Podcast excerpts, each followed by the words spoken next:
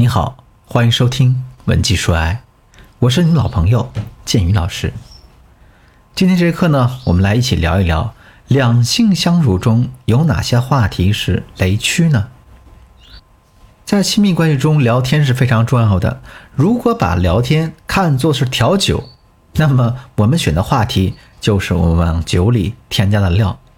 怎么调出一杯好喝丝滑的鸡尾酒？那我们加什么料就是非常讲究的。如果不小心加错了，就很容易呢把一段本来很好的情感关系搞得苦涩无比。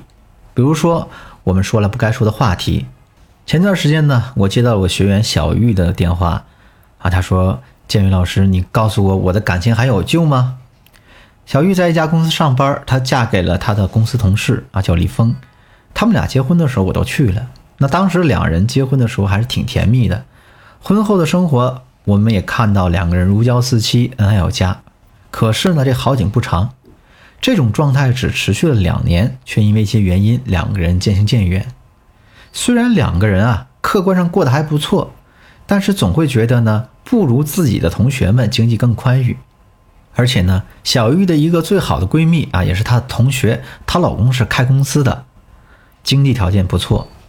她的同学每年都要和老公去南方或国外旅游，回来的时候呢，也会给她这些闺蜜们带些礼品啊，顺便炫耀一下自己的老公如何本领过人，如何会挣钱。小玉非常羡慕，也会和老公说起同学的老公有多优秀啊，夸同学的老公这样有本事，言语之间有无限的羡慕。可是这时候呢，她没有注意到她丈夫的反应。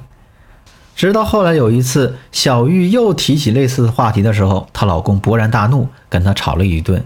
啊，说你羡慕别人的老公，你就嫁给他算了，对吧？谁能挣钱，你就跟他好。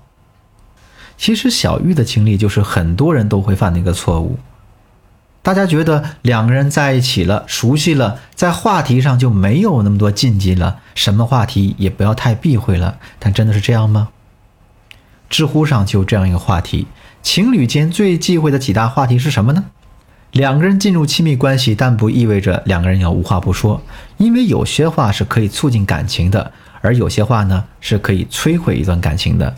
就算再亲密的人，我们也需要控制一个合适的度。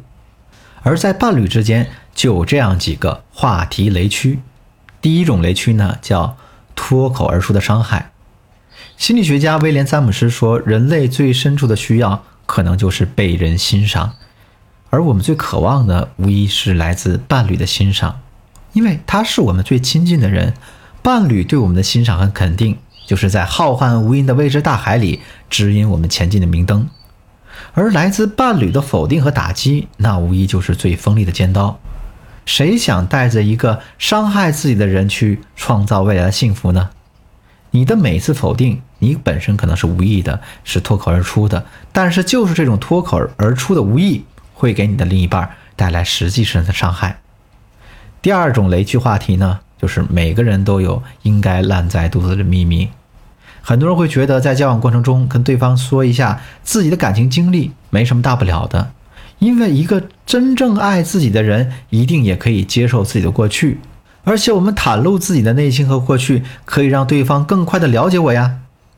其实这么想就错了。我们大谈特谈自己过往情史的行为，是两性交往中的一大禁忌。在电影《完美陌生人》中啊，七个好友在聚会上来了一场坦白局，各自分享秘密和情史。然而这场坦白局并没有让朋友和夫妻之间更加亲密，反而让他们发现啊，彼此之间感情早已破裂了。虽然影片的结尾，他们好像什么都没有发生过，表面上看上去还是友好恩爱，但其实呢，裂痕已经在他们之间产生了。他们不可能再像从前一样相爱，而且这些坦白的秘密和情史，很可能成为两个人吵架的助燃剂，会成为你们感情问题中的爆点。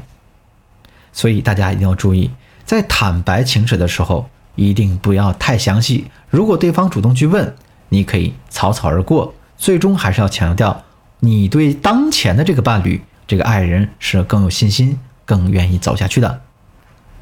第三类雷区话题呢是信任危机。吃醋这种事儿在恋爱中是很常见的，甚至于呢，有的时候吃醋啊可以体现出一个人对你的在意程度。所以呢，在恋爱当中，当女孩子偶尔怀疑男人是不是有了新欢的时候，大家听好啊，是偶尔怀疑，适当怀疑。那男孩子心里可能还会觉得，哎，有些开心，因为你在意我。但如果这个事情太过分，那就会出现问题。毕竟怀疑这件事儿，归根结底还是一个信任的问题。就好像一句话：“小赌怡情，大赌伤身。”什么事儿咱们得讲究度。经常有粉丝来咨询我这样一件事儿，说：“建宇老师，我查他手机，不是因为不相信他，我只是不相信外面的其他女人。可他呢，却因为这件事要跟我分手。那你说，老师，他因为我查他手机跟我吵架，是不是心里有鬼呢？”这个时候，我就往往会问对方：“你查过几次呢？”其实，往往有查手机习惯的女孩子，她查手机的频率肯定不是一次，而是多次。虽然说这种吃醋的行为确实代表你在意她，可是你频繁的、无休止的猜忌和怀疑，会让两个人的信任感完全崩塌，而且你破坏了他的隐私权。他会觉得在你面前，他是一个没有秘密可言的透明人，他会感到很压抑。所以呢。对于吃醋这个问题，大家当然可以适当的吃，但在整体上，你一定要表达出你对你的另一半还是信任的。第四类雷区话题呢，叫负能量的持续输出。恋爱这件事儿本来就是应该让一个人的无趣生活变得更加有趣，所以两个人在一起开心是很重要的。你当然可以和对方讲述你自己遇到的有趣事儿，也可以向对方倾诉你的不愉快。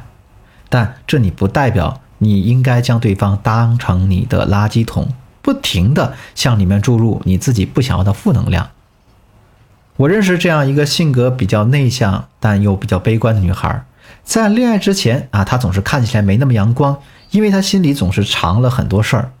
恋爱之后，她似乎变得开朗很多，因为呢，她会把自己所有的坏心情、坏脾气都倾诉给自己的男人。可一段时间之后，男人提出了分手。理由很简单呐，和你在一起时间长了，我感觉很压抑。这就好像我们经常听到这样一句话啊，我们总是把坏脾气留给最亲密的人。很多人都会在不熟悉人的面前表现出一副善解人意的模样，只有在最亲近的人面前，他才能做最真实的自己。但是大家记住，没有人有这个责任和义务去接受你所有的坏情绪、坏能量。我们是因为喜欢，所以在一起的。但是没有人会喜欢一个永远充斥着负能量的人。当我们有真正需求的时候，一定要向对方倾诉你的需求，但一定不能把对方当成你的负能量垃圾桶。好了，今天的内容就到这里了。如果你想更系统的学习我们的恋爱技巧，可以添加我助理的微信“文姬说爱”的全拼五二零，也就是 W E N J I S H U O A I 五二零。来获取我们导师的针对性指导吧。文姬说爱，迷茫的情场，你的得力军师。我是剑宇，我们下期再见。